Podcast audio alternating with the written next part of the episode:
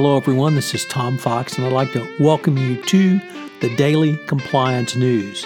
The Daily Compliance News is an offering of the Compliance Podcast Network. June 19, 2019, the More on KPMG edition. First up, an incredibly disturbing story about the University of North Carolina's Children's Hospital as it the New York Times reports it suspended its most complex surgeries because of an increased mortality rate.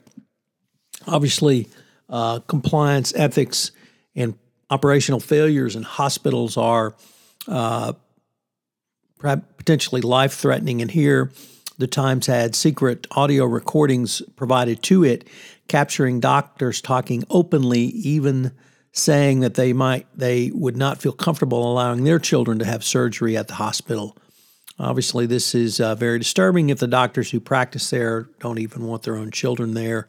The uh, North Carolina Secretary of Health has opened an investigation uh, into the hospital, and the hospital, of course, says it is cooperating.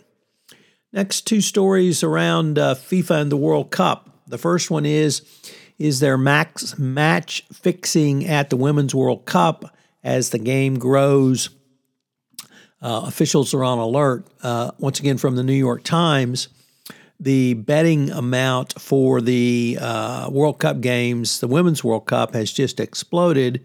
And in a very short period, this gives a lot of information about uh, betting trends. So, as the gambling industry is very regulated, particularly in France, uh, there have been really few examples around uh, at least manipulation of the women's soccer game. Nevertheless, because it is so big, uh, that this is being uh, looked at quite closely. Uh, next up, also from the New York Times, Michel Platini is detained in France over his Qatar World Cup vote. Uh, investigators in France detained the former European Soccer Federation president to question him about the awarding of the 2022 Men's World Cup to Qatar, a decision uh, made almost a decade ago that continues to roil uh, the world soccer community and FIFA in particular. Uh, this is, um, you know, continues to be an ongoing story. The allegations of corruption involving that uh, award to Qatar um, are still ongoing. And then finally, uh, the fallout from the KPMG scandal uh, continues. Uh, you should definitely check out Francine McKenna's piece in Market Watch, which I have linked to. Francine is a former Big Four auditor who moved into blogging and then moved uh, into uh, journalism, wor- working at Market Watch. And she has an incredibly well researched piece about uh, the history of KPMG in terms of its fines and penalties uh, from the Department of Justice over its audits, also about the other of the big four that have been fined by the SEC and other fe- federal regulatory agencies.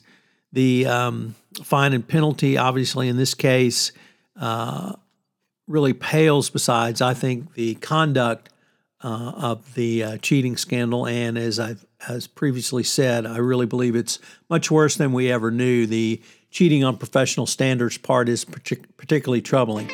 Francine has a lot of in- inside information on this matter. I would urge you to check it out. She is definitely somebody who you need to follow uh, around the scandal if you don't follow her uh, work every day. Thank you.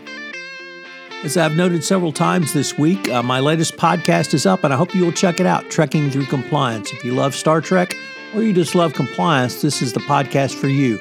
It's short, between seven and eight minutes each day, gives you a wrap up synopsis of the episode and then some compliance lessons learned.